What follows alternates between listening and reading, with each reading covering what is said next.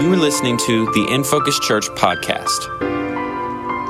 We believe God is going to meet you right where you are today as you listen and dig into His Word.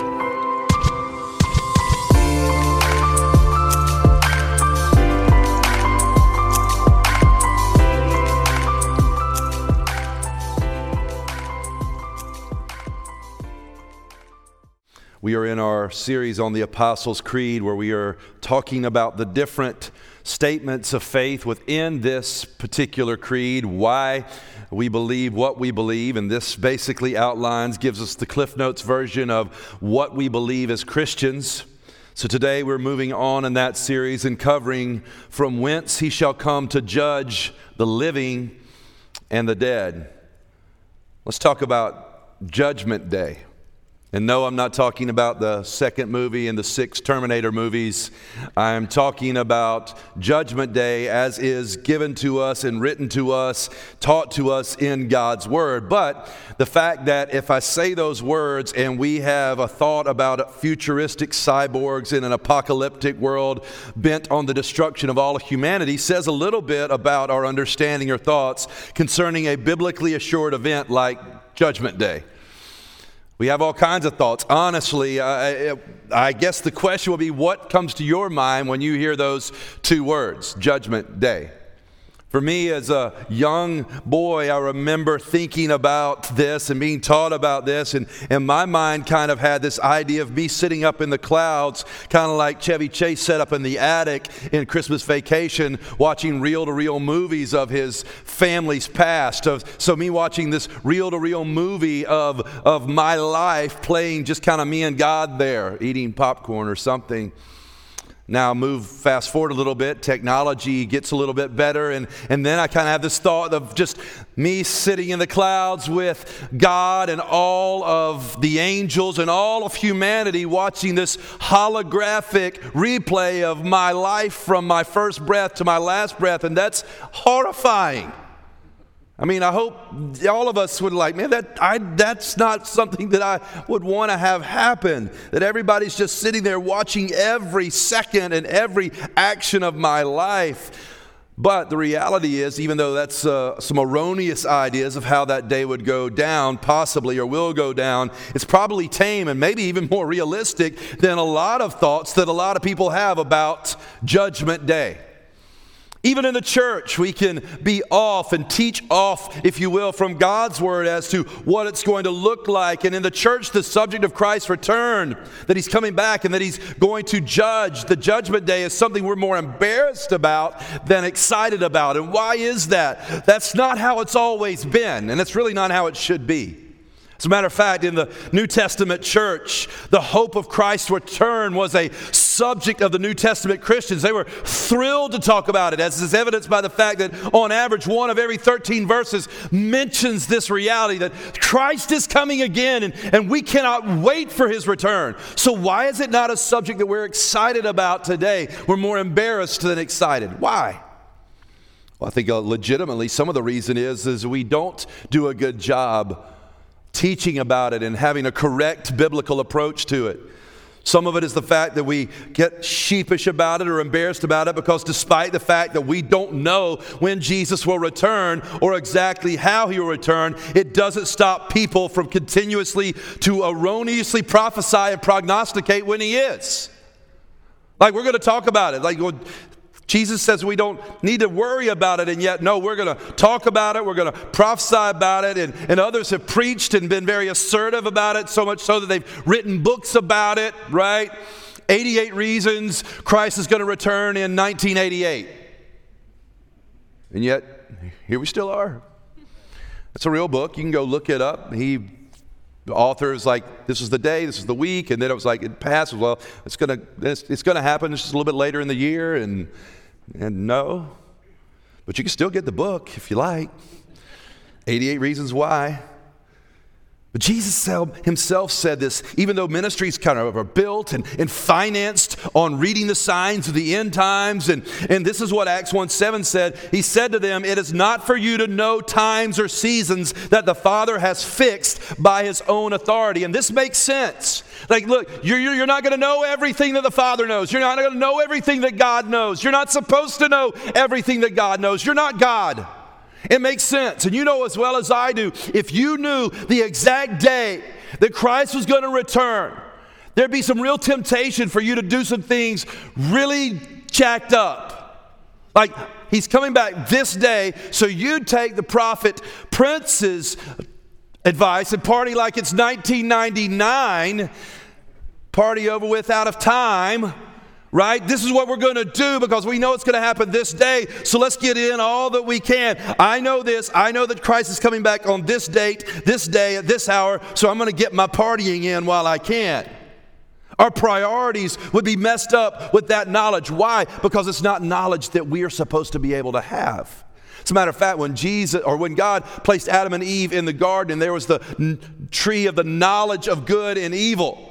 There's some good knowledge that you cannot handle.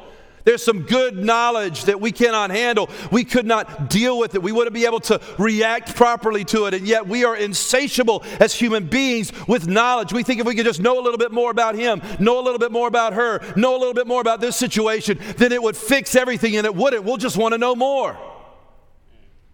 But the thing we should want to know the most about is God in His Word, have a relationship with Him because the, know you more, the more you know Him, the more you love Him. But here we are, biblically speaking. We look at this and go, okay, we're not supposed to know, and yet we think we should know. And we look at God's Word, we see what God teaches, and here's what we do understand we should live like Christ is returning tomorrow. And the only way that we're going to do that is by not knowing for sure if it is tomorrow. Follow? Let me give it to you this way. Any procrastinators in here? Any procrastinators in here? You don't have to raise your hand. You can just wait and answer till later.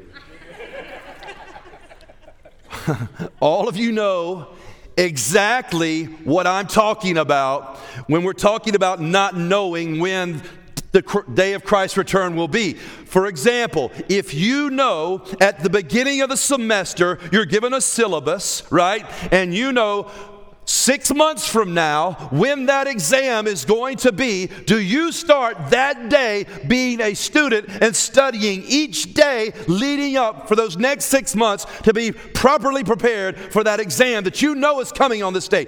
Heck no, you don't. Except for Carla, she does. Maybe some of you other studious people. I don't. I don't wait. I wait till the week before.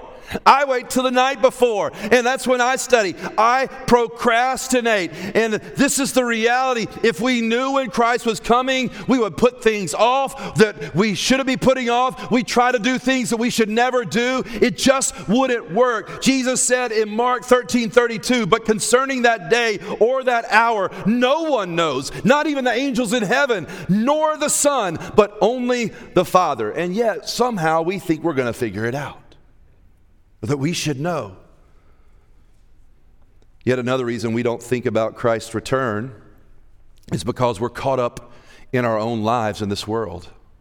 We've just got so much going on, so many good things going on that we're just, just not really thinking about that. We're worldly.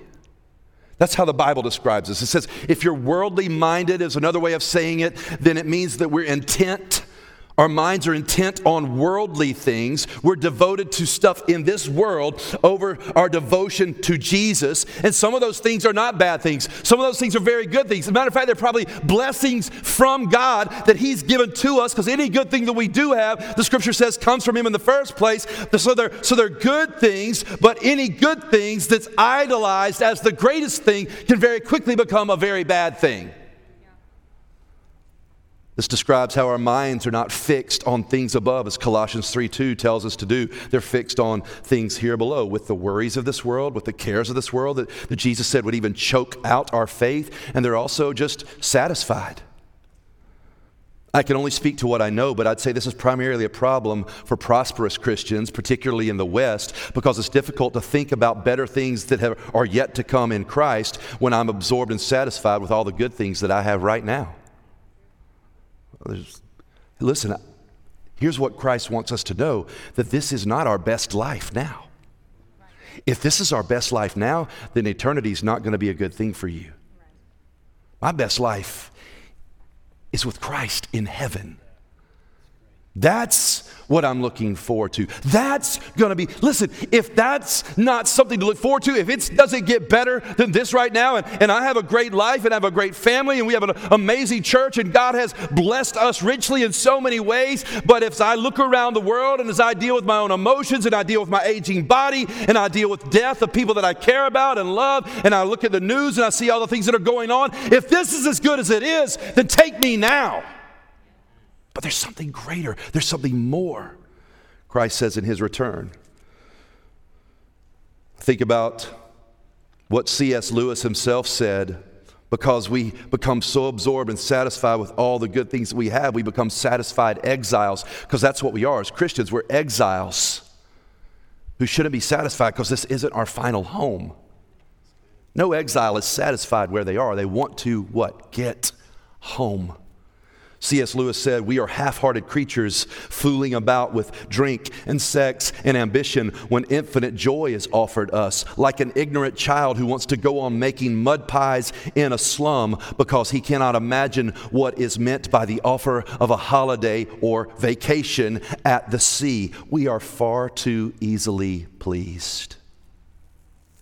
There is a hope and a future, the Bible tells us, in Christ that we cannot properly imagine, that we cannot wrap our finite minds around. We can't grasp the infinite joys and pleasures of heaven and eternity because if we could, our lives, the Bible says, would look very different when we get a glimpse of what heaven is like, when we look forward to the joy of our salvation and being with God in heaven forever. We would live more as exiles who are progressing towards a greater home while anticipating a greater future.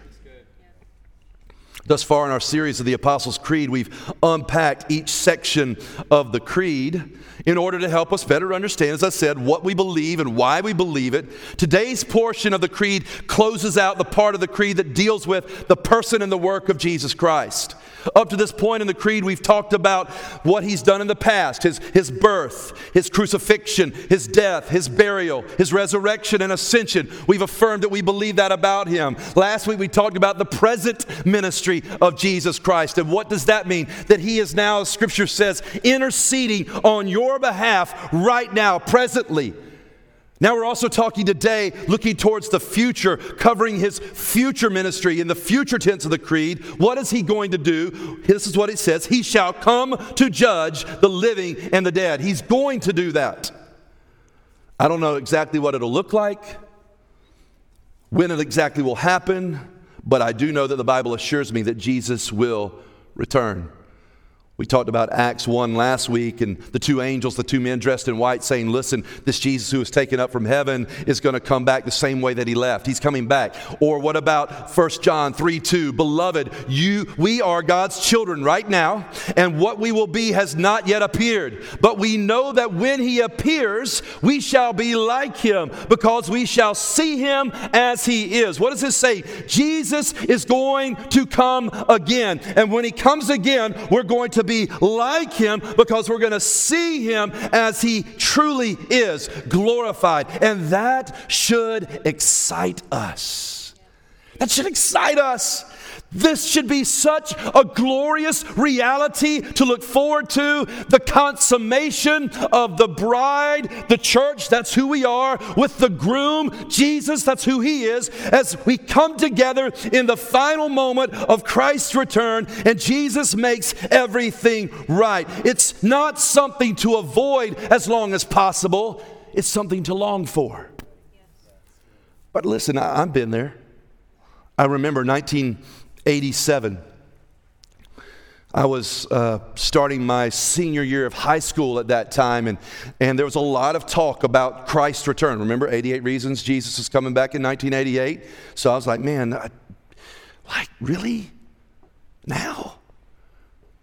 But there was also a lot of talk about him coming back in the early 80s, in the late 70s, right? 1980, it was like he was coming back in 1980, and I was terrified about it. As a 10 year old, and you know, I've, I've told this story a lot here, but some of you are new, and so you probably never heard it. And if you did, I like to tell stories. And the older I get, you're going to hear all my stories probably 85,000 times if you stay around here long enough. But the truth of the matter is, I was so terrified that I would come home, and, and if, if people weren't there, like my family, I would get afraid that the rapture had happened and that I'd been left behind. You know, and, and, so we didn't have cell phones. Like I couldn't call and text everybody. We had phones that were attached to the wall right? And so we had to go to that phone that was attached to a wall with a cord. And then what I would do, my plan was when my sister wasn't around and my parents weren't there and I didn't know where anybody was, I would call my grandparents. And if, and if they answered the phone, then I knew that Christ had not returned because they were Christians and, and I was still good and mom and dad were just off somewhere and I didn't know where it was. They'd come back sooner or later. But there was that one day where nobody was there. Sister wasn't there. My mom wasn't there. My dad wasn't there. I called my grandmother, she didn't answer. I called my other grandmother, she didn't answer. My pop pop, they, they didn't, nobody answered. I freaked out. I ran outside. I started screaming. I was crying. I've been left. I've been left behind. No, God, no. And then all of a sudden, my dad runs out from the neighbor's backyard or wherever, and it was just like, oh, I feel really embarrassed right now. but I'll be dog if I'm not about to get saved because I'm tired of this crap. I'm tired of coming home being afraid every day. And this is the reality of, of that time, if you will, at least for me in my mind. But a little later on, and I'm a, a senior in high school, and, and, Christ is supposed to return. And, and, if I'm honest, I'm dreading that. I don't want that to happen. I, I want to graduate. I, I want to go to college. I want to get married, God. I want to do married people things. I mean, let's Let's be honest, Christ's imminent turn, imminent return was something that I was put off for a little while so I could do these things down here that I think are the greatest things ever. But what if you approached your wedding day that way?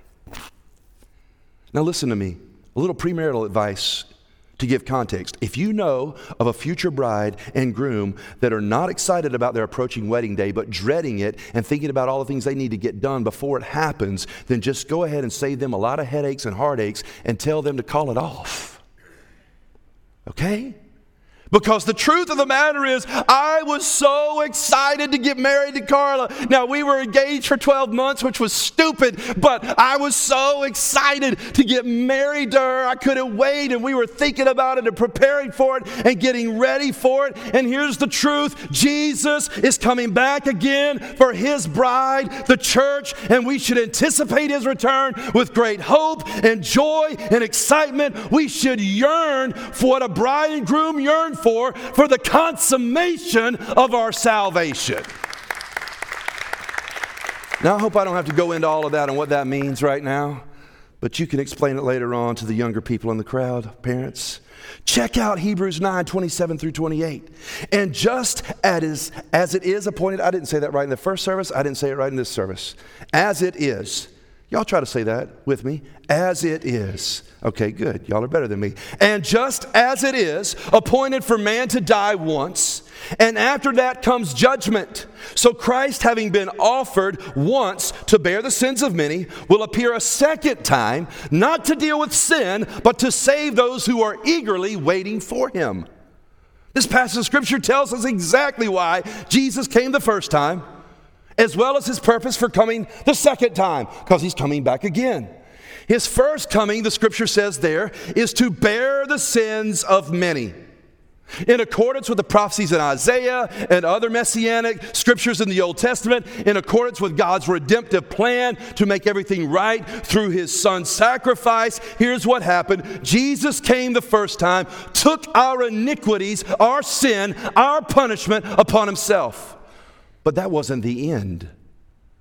Thank God that wasn't the end.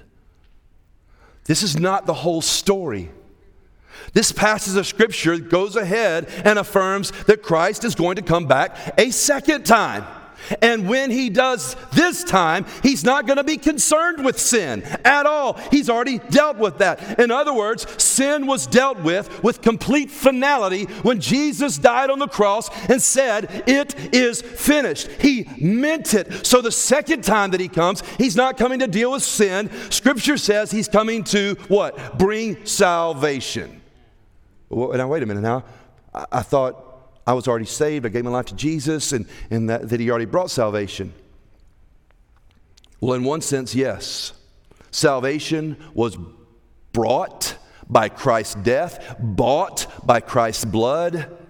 And there's a, in another sense, in which it will be brought to its consummation when Christ returns. To what? Put everything like it's supposed to be. To reference last week, in the spiritual chess battle that is going on right now, the check has been in perpetuity in place through the redeemed, through the church, as we keep the enemy in check through the resurrection power that lives inside of us through Jesus Christ. But then Jesus is coming back. That's the final move, if you will, to consummate the checkmate in fulfillment of every promise for every human yearning that is fulfilled in Jesus Christ.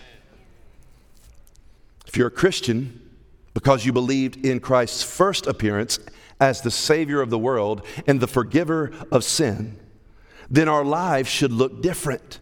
And we should view Christ's return differently. We don't dread it, we don't ignore it, we don't fear it. We don't try to get in everything that we can get in before God wraps this whole thing up and gives us a new heaven and a new earth. No. I'll give you another analogy back to the marriage thing. See, we have this thing that we do with our marriages, right? We're about to get married. We've been preparing. We've been planning. We're about to say, till death do us part, I'm going to be with you forever. I'm going to serve you. I'm going to love you. We're mutually going to submit to one another under Christ's headship. But before we do that, let's have a bachelor party. Let's have a bachelorette party and let's get in all the things that we need to do now that we're not going to be allowed to do then. What? That's my point. That's why you don't, and I don't need to know when Christ is going to return, because we'd be treating life like a bachelor party. And that's not how you prepare for your wedding. That's not how you prepare. That's not how you spend your last night before you make a commitment before God and another person. That's not how we spend our lives as Christians before we have the consummation of our salvation with the King of Kings and the Lord of Lords. As a matter of fact, the scripture talks about what will he find us doing? 1 Peter, therefore, preparing your minds for action and being sober minded, set your hope fully on the grace that will be brought to you at the revelation of Jesus Christ. Now, if Christ had returned when I was at my son's bachelor party, he'd have found us drinking lots of coffee. Yes, getting a tattoo, that too. Uh, he'd have found us doing some things together as brothers enjoying one another's company. What will he find us doing? The revelation of Jesus Christ refers to what the creed states when he shall come. That's what it says. When the revelation of Jesus Christ happens, what is that? When Christ returns. Not if he returns, when he returns. And yes, we are currently walking in grace. The empowerment, what's the grace that we're walking in now? The empowerment to not go on sinning like Jesus didn't come the first time. But this grace is the consummation of the grace of God in Christ Jesus, and our lives should look different as we live with this anticipation. God's grace covers every moment of our life, from our first breath to our last. His grace is what draws us. We are saved by grace through faith. His grace is what empowers us to live like He died for us, and His grace is what's going to be consummated when our salvation is made complete when Christ returns for the second time. So it really isn't our concern exactly when or exactly how this will happen, just that when it does, that we are ready. That's the ultimate question. Are you ready to stand before Jesus when he comes to judge the living and the dead? And that's what he's coming to do. Christ is coming again. And the time that he comes this time, it's not as a baby, it's as a judge. Matthew 25. Verse 31 through 34 When the Son of Man comes in his glory and all the angels with him, then he will sit on his glorious throne. Before him will be gathered all the nations, and he will separate people from one another as a shepherd separates the sheep from the goats. And he will place the sheep on his right, but the goats on the left. And the king will say to those on his right, Come, you who are blessed by my Father, inherit the kingdom prepared for you from the foundation of the world. You skip down to verse 40, 41, and it further explains, then he will say to those on his left, Depart from me, you cursed, into the eternal fire prepared for the devil and his angels.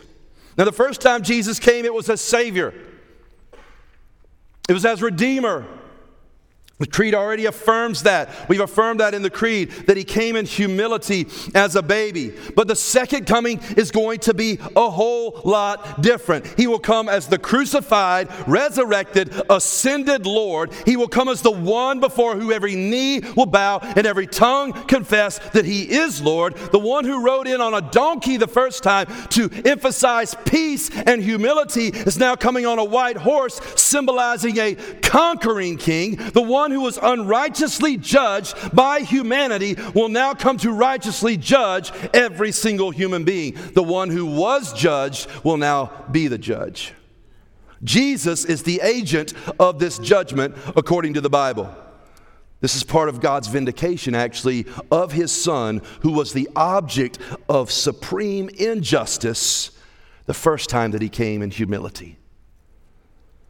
Growing up, as a lot of you know, I used to sing and sing with my mom and my sister. And my mom used to always sing this song that was very popular at that time by the Gaithers called The King is Coming. Anybody ever heard The King is Coming before? Praise God, He's coming again. He's coming for me. There was a lot of songs like that at that time. Soon and very soon, we're going to see the king. That was another one. Just a lot of king songs. He's coming back. He's going to return. That's why I was so terrified as a 10 year old, right? He's coming back. Mom's singing about it. Everybody's talking about it. That's all. The reality was, it was on our minds.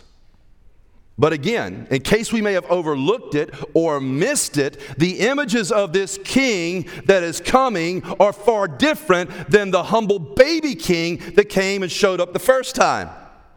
The king that's coming this time is now coming with vengeance against his enemies. Here again, we get two highly ineffective and problem, problematic views of Christ's second return.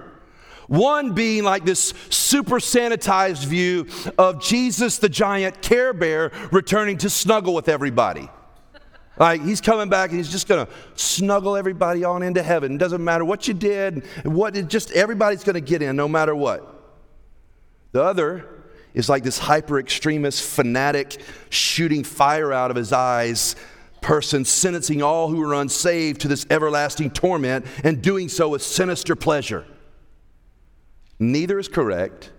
Both are far from the character and the motivation of a holy, loving God. The king is coming back. But he's coming back to claim his church, the bride. He's coming back to bring blessing, and he's coming back to bring final consolation to his chosen people, as First Peter calls those who've been called according to his purposes, who've given their life to Jesus. You're a chosen people, a royal priesthood, a holy nation, a people who've been called to show forth the praises of God in the earth. He's coming to rescue those, his own, from this evil age, and he's coming to execute judgment on every single person. Listen, unless you are are living under a rock, you realize that we are living in a very evil age. It doesn't take very long to wake up in the morning and scroll through your feeds to see all the things that have happened, like this past week and a mass shooting over here, or this morning, another mass shooting down in Miami, and all the things that are happening in India and all over the world. There is evil around us, and God is coming back to rescue his own from this evil age because there is a better place. He's coming to execute judgment. And we can minimize and we can try to erase hell. We can ignore the eternal gravity of this truth and buy into universalism, which says we all get into heaven with the holy care bear. And in the end, doesn't matter what you did, but you could just get there. And scripture says that's just not true. John 3:18, whoever believes in him is not condemned. That's the good news. But whoever does not believe is condemned already because he has not believed in the name of the Holy Son or the only Son of God. Also, to erase hell or to give a universal hall pass into heaven is not just, it's not righteous. What kind of God would not make all things right? What kind of God would, would come back and not make all of the injustices that we have seen throughout all of human history, all of the evil, all of the murder, all of the mayhem that has gone on in this world, and not make those things right and, and vindicate and execute judge, judgment? That's not justice, and it's not a God that I'd want to serve. Let's talk about justice. And I know that could be a trigger word in our context today, but let's talk about what, what this means. Mainly because wherever there's a system or a judgment by humans, it's never complete. Human justice has always been and will always be imperfect and limited. Even if the justice system in our different areas of the world, in our own nation, even if it worked properly and the punishment fit the crime, so to speak, humans cannot make things truly right. Because judgment in Christ, justice through Christ, brings restoration, it brings healing, it brings wholeness, and it's coupled with righteousness. Perfect judgment brings with it the power to establish righteousness and justice. For example, perfect judgment would not just punish the wrongdoer, it would give life back to the murdered and give hope back to the hopeless. That's why you'll often hear people say, even today, after a verdict is given, and maybe someone lost their life that they cared about, and maybe justice, quote unquote, was served in our human system. Well, this is what they might say it gives us a little bit of peace, it gives us a little bit of closure, but it doesn't bring the person back. Only perfect justice can do that. All creation is longing for this kind of justice where all things will be made right. Every time we see injustice, every single moment of pain, every single moment of abuse and death and sickness, and all of the things that we can see, it is just crying out for true righteous justice the righteous judge, judgment of Christ. And this is the hope that you have as a Christian that Christ's second coming, when he comes to judge, that justice will be served, perfect judgment will be made. And here's the thing it will be so perfect and it will be so righteous that everyone receiving that judgment will agree with the verdict. Everyone. There'll be no argument. There no, there'll be no appeal to a higher court because the defender has defended those that are his. The accusations are not true. We stand before God. We stand before Jesus, the righteous judge, clothed in the righteousness of Christ. The judgment, here's what happens the sinful offender will receive what they are owed, and the offended Son of God will receive the glory that's due him.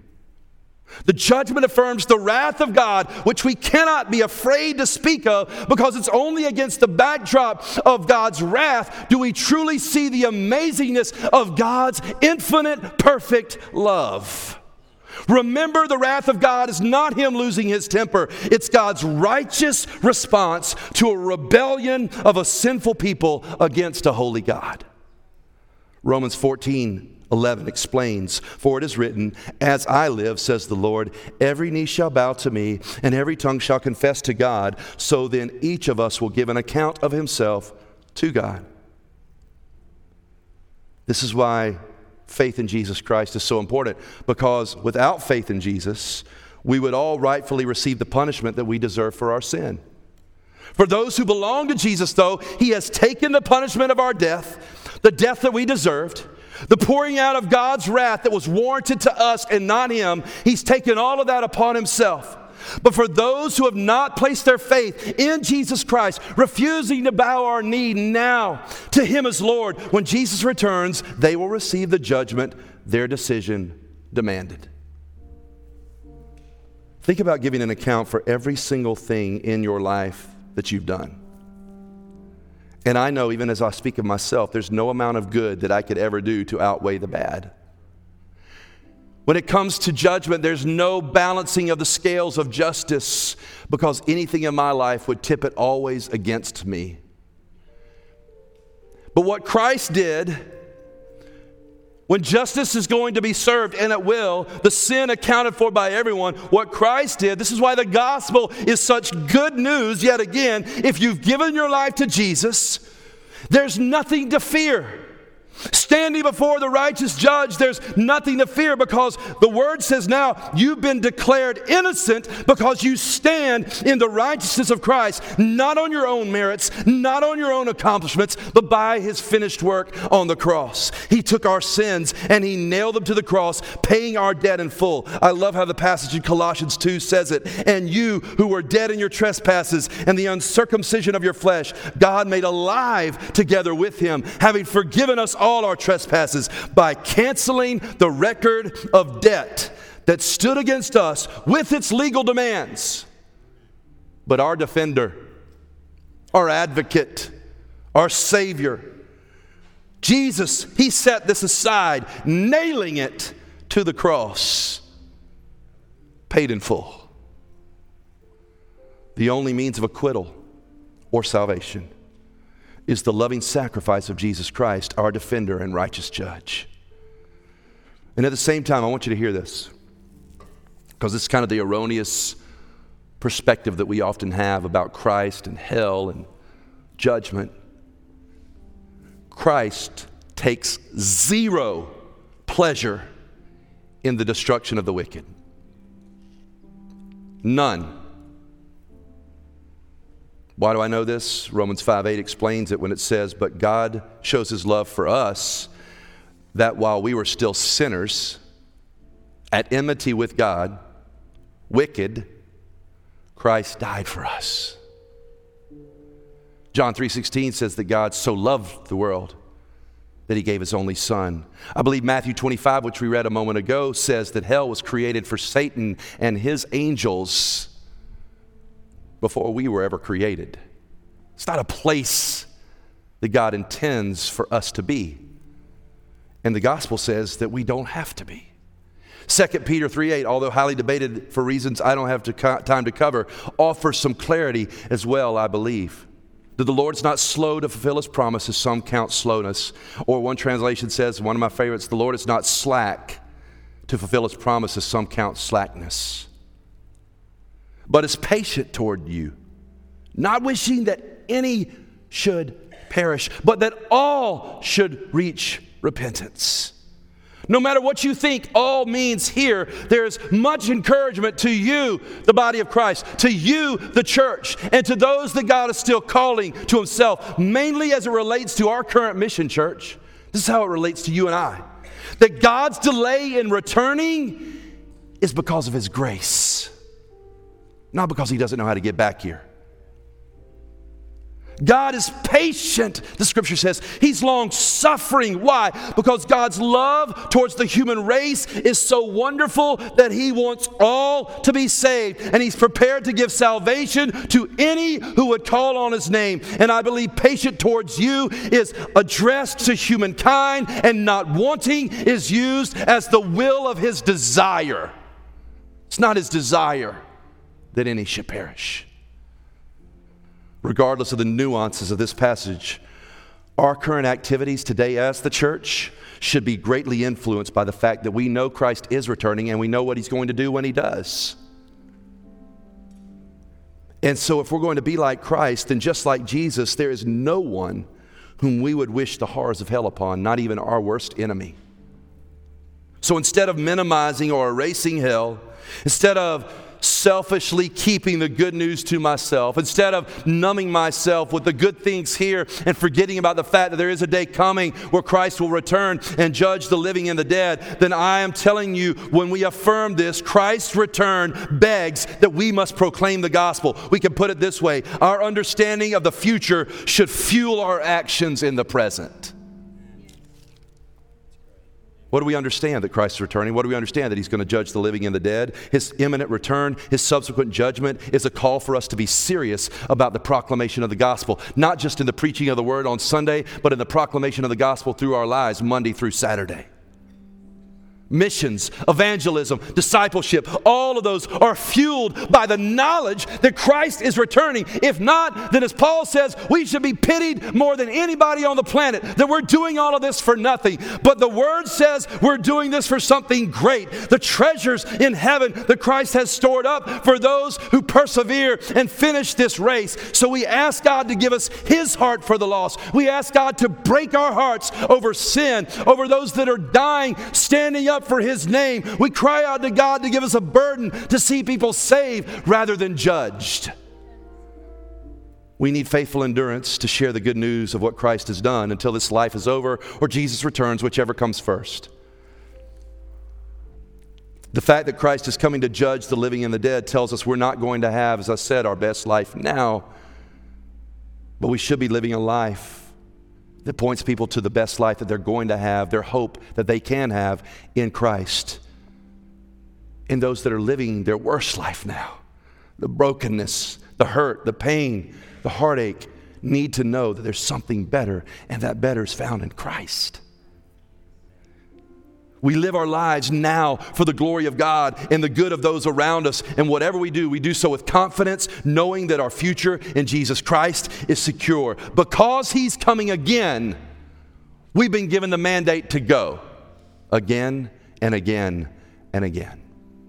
That's the call on the church that truly believes Christ's returning, and He is. Let's pray. You have been listening to the In Focus Church podcast. We hope God met you right where you're at today. Be sure to like, subscribe, and leave a rating wherever you're listening from, and visit infocuschurch.org for more on all that's going on in the life of our church.